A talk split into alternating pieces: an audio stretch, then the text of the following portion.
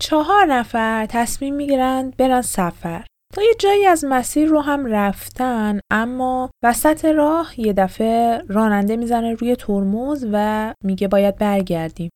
راننده یکم درست هیکله با یه صدای خشدار رو می‌کنه به زنی که کنار دستش نشسته و میگه فکر کنم وقتش رسیده باید برگردیم راننده هول شده استرس داره تون تون فرمون رو میچرخونه و دور می‌زنه دو تا پسر نوجوون عقب ماشین نشستن شروع می‌کنن غر زدن عصبی شدن به پدر مادرشون چیز میگن و هیچ کسی جواب درست حسابی به این دوتا نمیده. این دوتا نمی‌دونن برای چی سفر خانوادگیشون کنسل شده. هوا خیلی گرمه عرق داره قطره قطره از لای موهای فر و جو گندمی راننده میچکه پایین. کجان؟ یکی از شهرهای کشور کلمبیا. هوا شرجیه از زور رطوبت انگار نمیشه اصلا نفس کشید. راننده ماشین رو تون میرونه. یه نگاه به جاده می‌کنه یه نگاه به زنش مرسدس. رو به مرسدس میگه یه مدت مدیریت همه چی با تو. خونه بچه ها کار همه چی. تو اون لحظه یه فردی پشت فرمون ماشین یه ایده ای به سرش زده. ایده نوشتن یه کتاب ایده ای که 15 سال داره بهش فکر می‌کنه و هنوز نتونسته بنویستش بعد از این همه سال وقتی فرمون ماشین تو دستشه یه لحظه حس کرده انگار تمام کلمات از یه جایی سر خوردن تو سرش و همون لحظه می‌تونه اون کتاب رو بنویسه. یعنی اگه یه ضبط صوت داشت می‌تونست همونجا ماشین رو بزنه کنار و شروع کنه به گفتن کتابی که سالها بهش فکر کرده. این ایده چیه؟ از کجا میاد؟ چرا این همه سال نوشته نشده؟ سرنوشت این ایده چیه؟ اصلا به سمر می‌رسه یا نه؟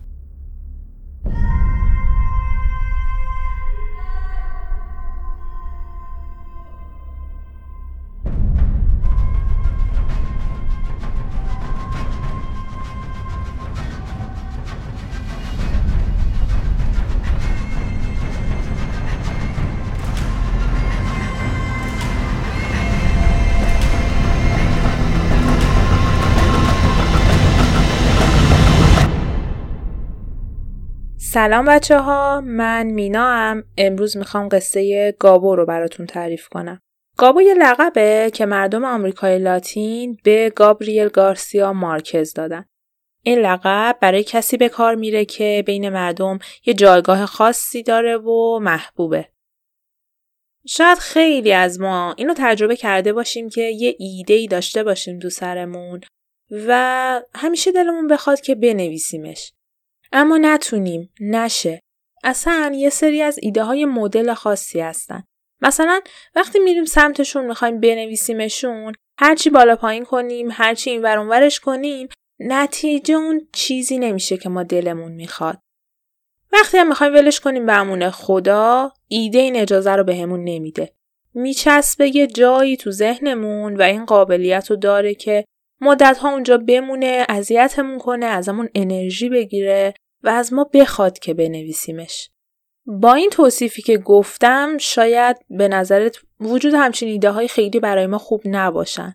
مثلا شاید فکر کنی ایده های خوبن که یهو میجوشن نوشته میشن و تمام. اما گابو میگه من عاشق این مدل ایده هام. ایده ای که بتونه خودش رو توی ذهنت نگه داره وقتی به مرور زمان همه چی کم کم فراموش میشه اون ایده قرص و محکم باشه این یعنی ایده ایده خوبیه. باید حواسمون بهش باشه. گابو خیلی وقته که یه ایده چموش توی سرش داره. پنج تا کتاب تا حالا نوشته اما همیشه اسم می‌کنه باید یه کتاب دیگه هم بنویسه. انگار این وسط یه چیزی کمه. این ایده لجباز برمیگرده به بچگی گابو. گابو یه مدل خیلی خاصی بچگی کرده. هنوز هم که هنوزه وقتی چهل خورده ای سالشه لحظه لحظه اون دوران رو یادش میاد و دوست داره درباره گذشته بنویسه. خیلی هم کلنجار میره اما نمی‌تونه اونجوری که دلش می‌خواد کار و عذاب در بیاره. تا اینکه یه روز زندگی رو میسپره دست مرسدس و میره توی اتاق. دیگه وقتش رسیده بود وقت اینکه ایده رو رام کنه و بکشونه روی کاغذ. البته همه چی به این سادگی هم پیش نمیره. روزای سختی پیش روی این خانواده است. گابو دیگه شغلی نداره. قبلا روزنامه نگاری می‌کرده یا برای شرکت های تبلیغاتی و تلویزیون مطلب مینوشته. بالاخره یه مدلی خرج زندگی رو جور می‌کرده. اما از وقتی که خیلی جدی تصمیم گرفته رمانش رو بنویسه از تمام کارهایی که تا الان می‌کرده استفاده داده و اونا رو گذاشته کنار و فقط نشسته توی اتاق و داره می‌نویسه. داره یه داستان می‌نویسه داستانی که تا مدتها کسی قرار نیست در ازاش پولی بده. اصلا کسی خبر نداره که همچین داستانی هست. حتی معلوم نیست این داستان کار خوبی آب در بیاد یا نه. با اینکه البته زندگی داره خیلی سخت و بد میگذره اما گابو همیشه از اون دوران به خوبی و خوشی یاد می‌کنه. و خب خیلی هم طبیعیه. همه سختی ها رو دوش زنشه و خودش نشسته توی اتاق و داره می‌نویسه. میگه من اون روزا مثل یه قطار داشتم مینوشتم و برای یه نویسنده چی از این بهتر؟ میگه تو این 18 ماهی که نوشتن رمانم طول کشید فقط یه بار از خونه اومدم بیرون. اونم وقتی بود که مرسدس گفت ببین دیگه هیچ کاری از دست من بر نمیاد. نمی‌دونم باید چی کار کنم ته ته خطیم. هیچ پولی نمونده. این خانواده یه ماشین داشتن. گابا از خونه میاد بیرون، ماشین رو میره یه جای گرو می‌ذاره و پولش رو میاد میده به مرسدس. میگه این پول احتمالا تا 6 ماه دیگه خانواده رو بکشه. دوباره میره تو اتاق شروع می‌کنه به نوشتن. بعدها گابو توی مصاحبه هاش از مرسدس تشکر می‌کنه میگه من واقعا نمی‌دونم توی اون دوران مرسدس چجوری خرج خونه رو جور می‌کرد. از مغازهدار و قصاب نسیه می‌گرفت با صابخونه حرف می‌زد. دسته دسته کاغذ برای من می‌خرید می آورد میذاش روی میزم. یه نکته که درباره عادت نوشتن مارکز هست اینه که خیلی روی کاغذ وسواس داشته. مثلا وقتی یه جمله رو می نوشته بالای کاغذ اگه اون جمله خراب می شده دیگه حسش نسبت به اون کاغذ بد می شده و نمی‌تونسته روی قسمت های دیگه کاغذ چیزی بنویسه یا به نحو دیگه ازش استفاده کنه. حتما باید اون کاغذ رو مینداخته دور. به خاطر همین تأمین کاغذهای مارکز توی اون دوره سخت زندگی برای خانواده واقعا دشوار بوده. خلاصه آخر سر بعد از 18 ماه گابو و مرسدس داستان رو می‌گیرن دستشون داستانی که حالا 700 صفحه کاغذ شده. میرن سمت اداره پست تا کاغذ رو بفرستن برای ناشر. در حالی که بدهی خانواده بیش از ده هزار دلار شده. توی اداره کاغذها رو وزن می‌کنن و میگن هزینه ارسال این کاغذها از مکزیک به آرژانتین چیزی حدود 83 پزوه. در حالی که تمام سرمایه این خانواده فقط 40 پزو بوده.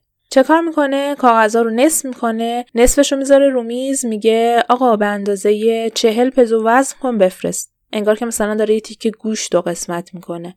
نصف کتاب رو میفرستن نصف دیگهش رو می‌زنن زیر بغل برمیگردن خونه. میان خونه میگردن این طرف اون طرف. دیگه چه وسیله ای براشون مونده که بتونن ازش استفاده کنن؟ یه بخاری یه مخلوط کن و سشوار موهای مرسدس. همین. تو خونه فقط همین ستا باقی مونده که بشه باهاش یه کاری کرد. همین ستا رو برمیدارن میرن در یه مغازه ای و گرو میذارنشون. دوباره میرن اداره پست. با پول گروی وسایل نصف دیگه کتاب رو هم میفرستن. گابو میگه وقتی از اداره پست اومدم بیرون جرأت نمی‌کردم تو صورت مرسدس نگاه کنم. انقدر که مرسدس از دستم عصبی بود کارت می‌زدی خونش در نمیومد. مرسدس تو چشای من نگاه کرد گفت ببین فقط دلم می‌خواد این کتاب کار خوبی از آب در نیامده باشه. سه روز فقط سه روز بعد از چاپ این کتاب توی بازار نایاب میشه یه نکته بگم درباره فروش این کتاب. گابو وقتی داشت این کتاب رو مینوشت بعضی وقتا دست نوشته هاش رو میفرستاد برای یه نویسنده معروفی که توی شهرشون بود. برای اینکه اون نویسنده دست نوشته ها رو بخونه، نقد کنه و اگه لازمه گابو رو راهنمایی کنه. این نویسنده وقتی دست نوشته ها رو می‌بینه انقدر خوشش میاد از این دست نوشته ها که طاقت نمیاره کتاب چاپ بشه نظرات خودش رو درباره کتابی که در آینده قرار منتشر بشه توی مجلات مختلف چاپ می‌کرده و این کتاب رو تحسین می‌کرده. قبل از اینکه کتاب انتشار پیدا کنه یه عده زیادی متنای نویسنده رو خونده بودن توی مجلات مختلف و همگی منتظر چاپ شدن یه کتاب بودن. یعنی صد سال تنهایی خیلی از مخاطبین خودش رو پیش از اینکه چاپ بشه پیدا کرده بود. این رمان لقب دلانگیزترین رمان قرن بیست داره. بیش از سی چهل میلیون نسخه ازش فروش رفته و حدوداً به سی زبون زنده دنیا ترجمه شده. این کتاب سیل جایزه ها رو هم به سمت گابو سرازیر می‌کنه که قله همه این جایزه ها جایزه نوبله. گابو مرد سال آمریکای لاتین میشه و حتی مردم نامه پشت نامه براش می نویسن و ازش می‌خوان که رئیس جمهورشون باشه. یه جمله جالب خوندم از یه نویسنده بزرگ درباره کتاب 100 سال تنهایی. میگه بعضیا معتقدن رمان مرده یا در حال مردنه. بر فرض که قبول. اگر اینطوره بیایید همه از جا بلند بشیم و به این آخرین رمان ادای احترام کنیم و سلام بگیم.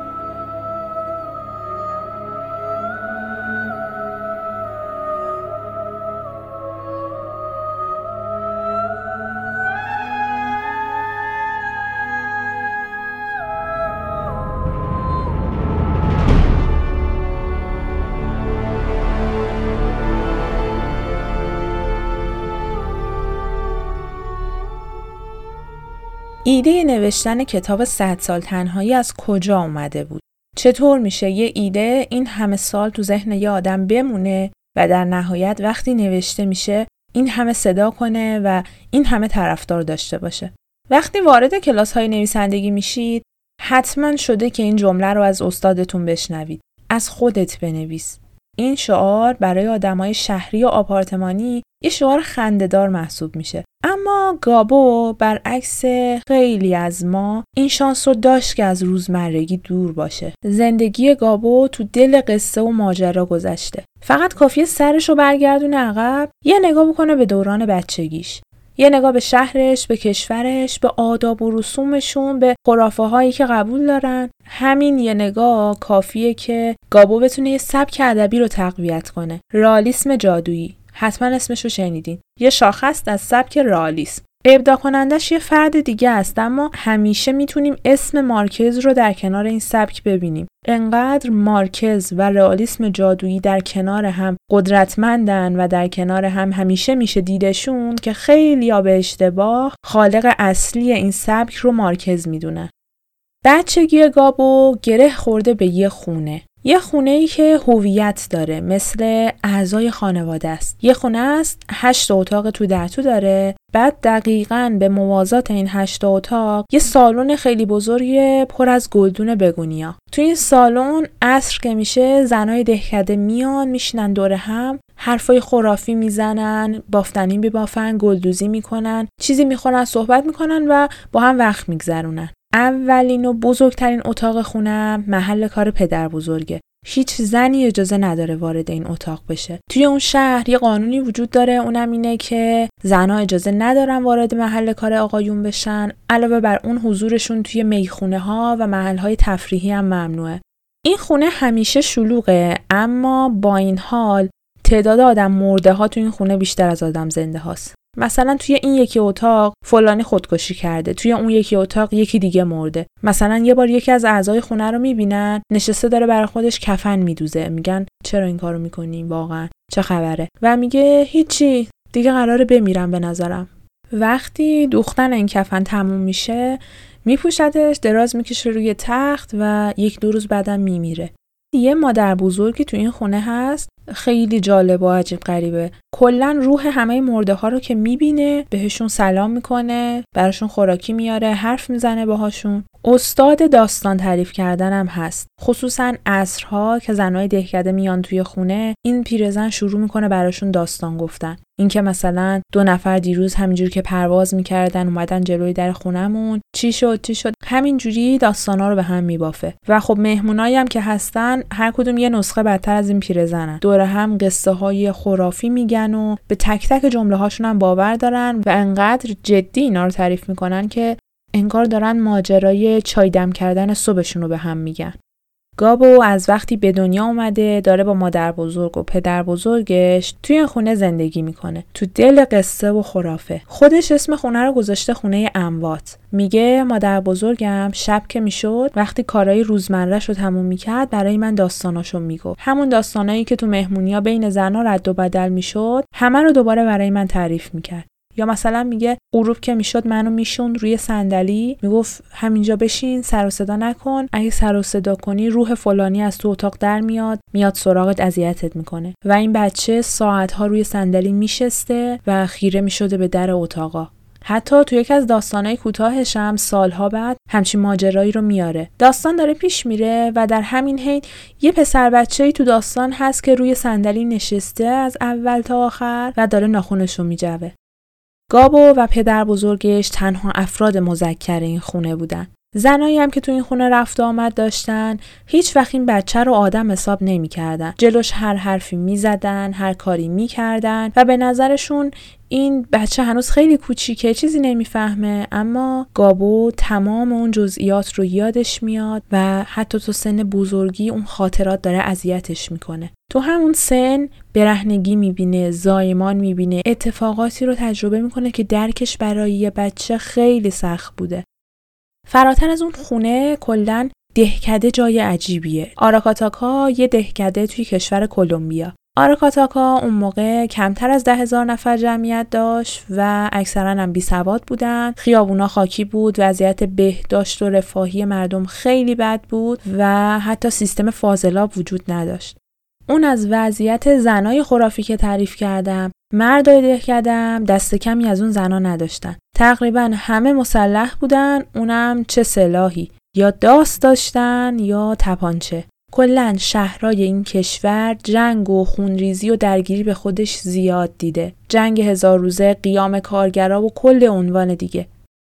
گابو یادش میاد که یه بار داشته توی حیات بازی می‌کرده. همون موقع توی خیابون یه زنی رو می‌بینه که داره رد میشه و سر بریده شوهرش رو پیچونده لای یه دستمال زده زیر بغلش. و هیچکس با این زن کاری نداشته. انقدر که اصلا دیگه عادی بوده دیدن همچین چیزایی توی خیابونا. مثلا یه سری ساختمون نزدیک خونه بوده که مردم معتقد بودن یه سری افراد خودشون رو اینجا دار زدن و اگه یه ساعت مشخصی از شب بری وایسی جلوی این خونه ها می‌تونی صدای ناله و داد زدن این افراد رو هنوز هم که هنوزه از بین دیوارهای خونه بشنوی. این خونه این دهکده شد همون ایده ای که چسبید تو سر گابو و دست گذاشت دور گلوش و دیگه داشت کارش به جایی می‌رسید که نفسش رو بم بیاره. درختای بلند، سایه ها، صداها، قصه ها همگی بخشی از شخصیت این پسر شدن. پسر بچه‌ای که نشسته پوست کنده شده لبش رو میجوه و به در اتاق یه مرده خیره نگاه می‌کنه. گابا همیشه دلش می‌خواد داستانه مادر بزرگش رو بنویسه اما نتونسته تا حالا. هنوز نتونسته ایده رو رام کنه و بیاره رو کاغذ. خیلی قبلتر تو همون دوران کودکی هزار و یک شب رو می‌خونه عاشق این کتابه و حس می‌کنه چقدر خیال بافیای این کتاب شبیه داستانهای مادر بزرگیش و شبیه ماجراهای دهکده خودشونه. اینکه در یه بطری باز میشه یه قول میاد بیرون شکم یه ماهی و پاره می‌کنن پر مرواریده و کلی از این مدل داستانا. همیشه گابو به خودش میگه چرا تو جرأت نداری این مدلی داستان بنویسی؟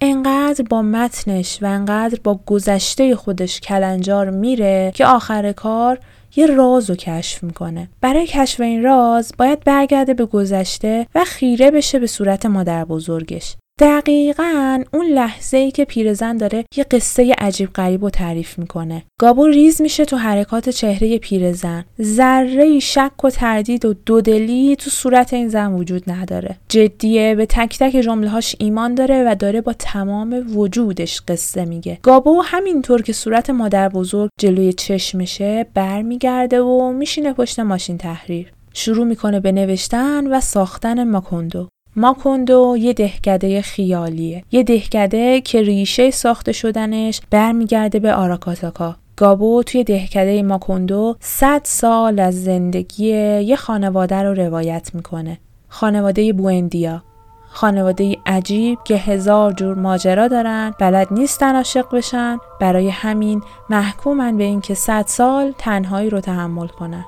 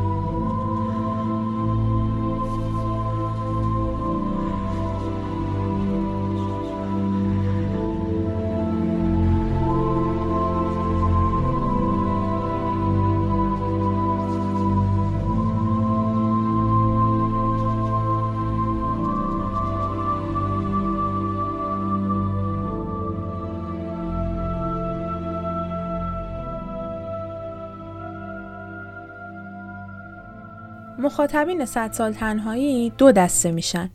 دسته اول اونایی که این کتاب رو میپرستن عاشقشن و دسته دوم کسایی که احتمالا بیش از دو سه فصل از این کتاب رو نتونستن بخونن و همیشه براشون سواله که چرا این کتاب انقدر محبوب شده. چند تا نکته بگم درباره این مسئله. اینکه ما باید بدونیم از هر نویسنده ای و از هر کتابی چی می‌خوایم. خصوصا کتاب های کلاسیک که حجمشون زیاده و با تعریفی که امروزه از رمان و داستان وجود داره خیلی فرق دارن. ما باید بدونیم که هر کتابی قراره چی یادمون بده. مثلا دیکنز رو باید بخونیم برای اینکه شخصیت پردازی و پیرنگ یاد بگیریم. از اون طرف وقتی میریم سراغ همینگوی ساده نویسی درسیه که ازش یاد می‌گیریم. البته این آموزش ها برای هر کسی ممکنه متفاوت باشه ها یعنی هر فردی وقتی سراغ یه نویسنده ای میره ممکنه با یه هدفی بره و یه چیزی رو از اون نویسنده دریافت کنه اما با وجود این تفاوت باید همیشه تو ذهنمون باشه که حتی شاهکارهای جهانم قرار نیست توی همه زمینه ها خوب باشن. مثلا فرض کن یه آدم بره دیکنز بخونه بعد بیاد تو دنیای امروز مثل دیکنز برای توصیف هر شخصیتش چهار صفحه مطلب بنویسه. یا نه دیکنز بخونه همش قور بزنه که چرا انقدر طولانیه چرا انقدر نویسنده حرف می‌زنه. اگه با هدف مشخص سراغ کتاب ها بریم این مدل دردسرا رو قطعا نخواهیم داشت. به نظرم برای ارتباط گرفتن با صد سال تنهایی قدم اول اینه که خودتو درست بشناسی. تو چه مدل آدمی هستی؟ آدمی که داستانای رئال و اجتماعی دوست داره یا نه؟ جهان فانتزی خیالی رالیسم جادویی یا کلا داستانای عجیب غریب برات جذابه. اگه جزو گروه اول باشی احتمالا صد سال تنهایی رو نپسندی و نتونی ادامش بدی. اینکه نخونده باشی یا دوستش نداشته باشی نشونه مشکل یا مهارت کم تو نیست. نکته بعد که باید در نظر بگیری اینه که این مدل داستانا شاید برای ما خیلی عجیب باشن. که فرهنگ مردم آمریکای لاتین در این حد عجیب نیستن. این مدل داستانا با زندگیشون عجین شده و بهشون خیلی نزدیکه. برای نکته سوم از حرف خود مارکز استفاده می‌کنم. مارکز میگه منتقدا میان توی صد سال تنهایی میگردن می‌خوان یه رازی رو کشف کنن دنبال نکات فلسفی و حرفای قلم به سلم شاید بشه توی صد سال تنهایی همچین چیزایی رو پیدا کرد. اما من نویسنده موقع نوشتن به اینجور مسائل فکر نکردم. ناخداگاه تفکرات من توی کتاب منتقل شده اما من فقط به تصاویر فکر کردم و به داستان. حتی میگه گاهی باید صد سال تنهایی رو با دید تنز نگاه کنی. فقط ازش لذت ببری. قطعا مفاهیم به تو منتقل میشه. اما تو نیازی نیست دنبالشون بگردی. تو باید با قصه و تصویرسازی های مارکز کیف کنی. برگردیم سراغ گابو. چی شد که این پسر بچه هشت سال خونه مادر بزرگ و پدر بزرگیش زندگی کرد؟ برای فهم این قضیه باید برم عقب و برسم به زندگی پدر و مادر مارکز. پدر گابو توی آراکاتاکا یه غریبه محسوب می‌شد.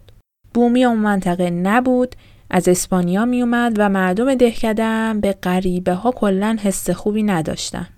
علاوه بر اون مردم آراکاتاکا لیبرال بودن و پدر گابو محافظه کار و مثل اینکه اون سالها به خاطر درگیری ها و مشکلاتی که توی کشور بوده این دوتا تفکر سیاسی خیلی با هم دشمنی داشتن. پدر گابو تا یه مدتی پزشکی میخونده اما به خاطر بیپولی و شرایط بد مالی درس خوندن رو رها می‌کنه. تو اون دهکده به عنوان تلگرافچی مشغول به کار میشه.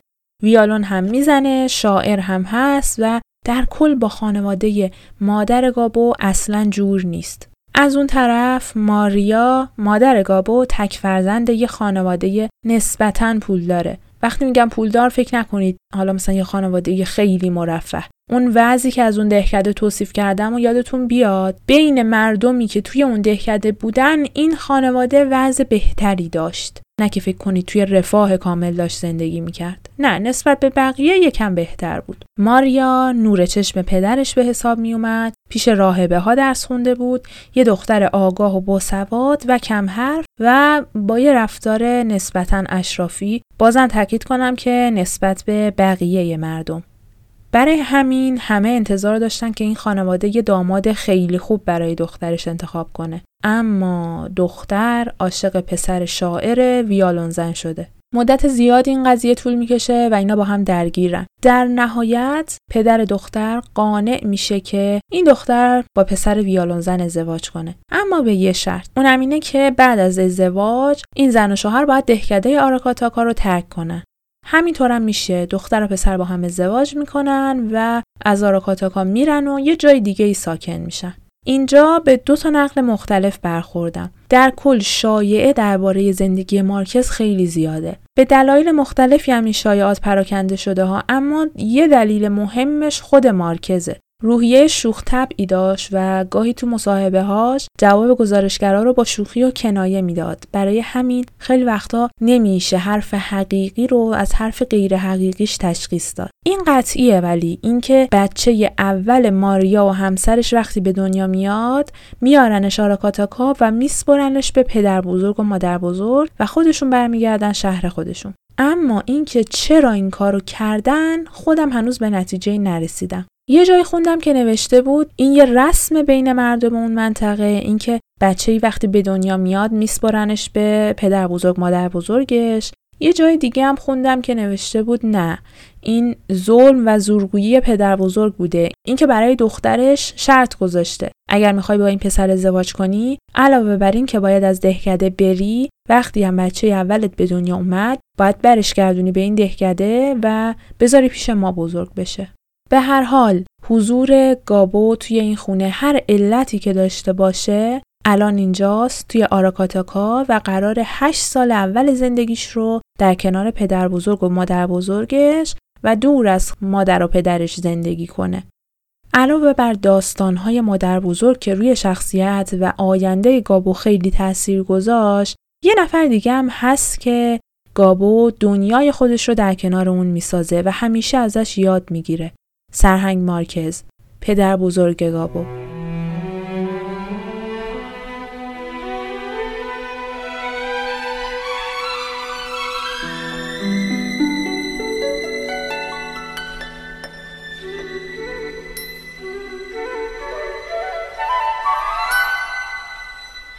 گابو همیشه سرهنگ رو ستایش می‌کنه. میگه توی تمام سالهای زندگیم هر وقت یه اتفاق خوبی برام میافتاد احساس می‌کردم تنها چیزی که برای کامل شدن این حس شادی احتیاج دارم اینه که پدر بزرگم از اون اتفاق با خبر بشه. قبلتر هم گفتم که اون سالها توی کشورهای آمریکای لاتین رسم و رسوم اینطوری بوده که زنها بیشتر توی خونه بودن و کارهای خونه رو انجام می‌دادن و مردا بیرون از خونه تو اجتماع فعالیت می‌کردن. به خاطر همین گابو دائم توی اون خونه عجیب غریب کنار زنهای دهکده داره وقتش رو میگذرونه و گوشش پر از خرافه و قصه.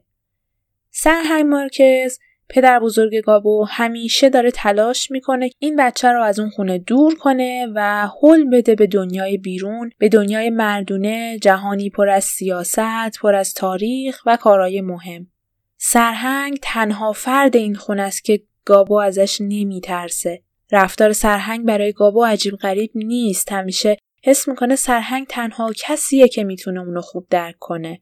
البته این رابطه دو طرفه است. سرهنگ هم نوش رو میپرسته. بهش میگه ناپل اون کوچولوی من. همیشه آرزو داره که این بچه یه روزی یه مرد سیاسی بزرگ بشه. سرهنگ برای نوش رویاهای دور و درازی داره. به جای هر سال هر ماه براش جشن تولد می‌گیره و همیشه حس می‌کنه این بچه یه ویژگی خاصی داره و قراره در آینده یه کسی بشه برای خودش. پسری 7 ساله که با یه پیرمرد هر روز میره گردش.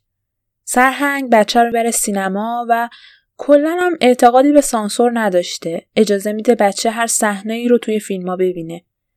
گاو میگه سرهنگ منو به دیدن هر فیلمی که روی پرده بود می‌برد و بعد از دیدن فیلم از من می‌پرسید و می‌خواست که سکانس ها رو براش تعریف کنم. باید مطمئن می‌شد که من به دقت فیلم رو دیدم. برای همین من خیلی دقت کردم به فیلم ها حتی سکانس ها رو حفظ کردم چون می‌دونستم فیلم که تموم بشه پدر بزرگم قرار از من سوال بپرسه.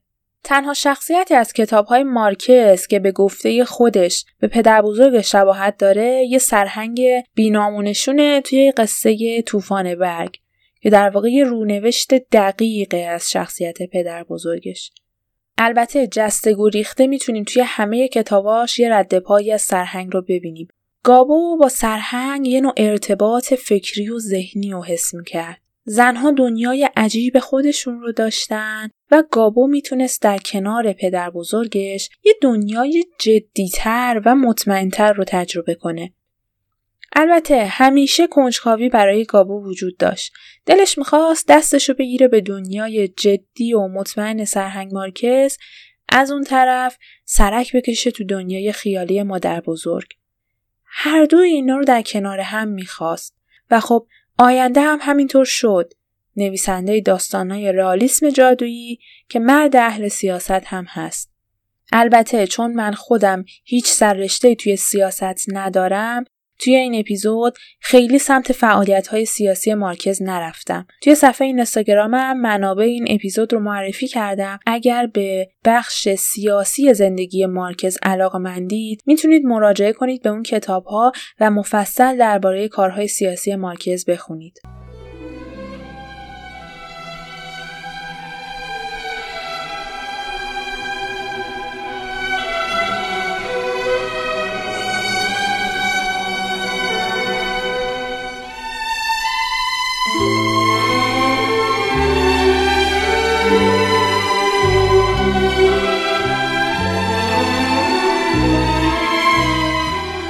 وقتی گابو هشت ساله بوده سرهنگ میمیره و بچه برمیگرده پیش پدر و مادر خودش شروع می‌کنه به درس خوندن. به جز سرهنگ روزا النا معلم گابو هم خیلی توی پیشرفتش تاثیر داشته. روزا بچه ای رو که از یه دهکده اومده با زندگی شهری و دنیای مدرن آشنا می‌کنه. روزا برای گابو یه نمادی از مدرنیته و آگاهی. اطلاعات ادبی زیاد داره و گابو همیشه دوست داره تا جایی که می‌تونه از این اطلاعات استفاده کنه. پایه های خیالی و اوهامی که از بچگی گابو ریشه داشته حالا توی مدرسه کم کم داره با علم امروزی و اقلانی محکم میشه. همین سال هاست که برای اولین بار هزار و یک شب رو می‌خونه و از اون به بعد کسی نمی‌تونه این بچه رو بدون کتاب پیدا کنه. زمان میگذره گابو همیشه توی خیالش هست که یه روزی نویسنده بشه. اما به اصرار خانوادهش میره دانشگاه و حقوق می‌خونه. داره مرحله به مرحله تبدیل میشه به یه مرد سیاسی. البته آشنایی با یه سری افراد هم توی دانشگاه بی تاثیر نبوده. افرادی که در آینده مهمترین شخصیت های انقلابی آمریکای لاتین میشن دوست ها و همکلاسی های گابو هستن و گابو باهاشون رابطه نزدیکی داره همین باعث میشه که کم کم وارد دنیای سیاست بشه. تو همین سال هاست که بهش خبر میدن مادر بزرگش مرده. حالا گابو و مادرش باید برگردن آراکاتاکا تا خونه قدیمی رو بفروشن و یه سری کارهای دیگه انجام بدن. اینجا همون جاییه که قرار ایده نوشتن صد سال تنهایی دست بندازه دور گردن گابو. وقتی به اون خونه برمیگردن شوکه میشن. یه قبار خاکستری روی همه چی نشسته. از اون خونه پر رفت آمد و پر جنب و جوش و عجیب و جذاب هیچی باقی نمونده. تمام گلا خوش شدن، چوب درختها و دیوارا رو موریان خورده، بوی خاک میاد و هیچ کس نمی‌تونه باور کنه این خونه همون خونه است. مرگ مادر بزرگ آخرین مرگیه که توی اون خونه اتفاق میفته. خونه ای که خودش خیلی وقت پیش مرده. شاید بعد از مرگ سرهنگ. دیدن دوباره این خونه یه جرقه بزرگه. یه جرقه ای که قرار 15 سال تو سر گابو آتیش درست کنه تا آخر سر بالاخره بیاد روی کاغذ و همه جای جهان پخش بشه. گابو باید آستین بالا بزنه. دوباره باید این خونه و این دهکده رو بسازه. این هدفیه که گابو برای خودش می‌ذاره. هدفی که 15 سال بهش فکر می‌کنه و آخر کار وقتی داشته می‌رفته سفر کلمه ها تو سرش سرازیر میشن و شروع می‌کنه به ساختن دوباره آراکاتاکا یا همون ماکوندو. قسمت اول از داستان زندگی گابریل گارسیا مارکز رو شنیدید. تو قسمت بعد از کار حرفه‌ای و عادتهای مارکز موقع نوشتن حرف می‌زنم. اینجا رادیو سرانه.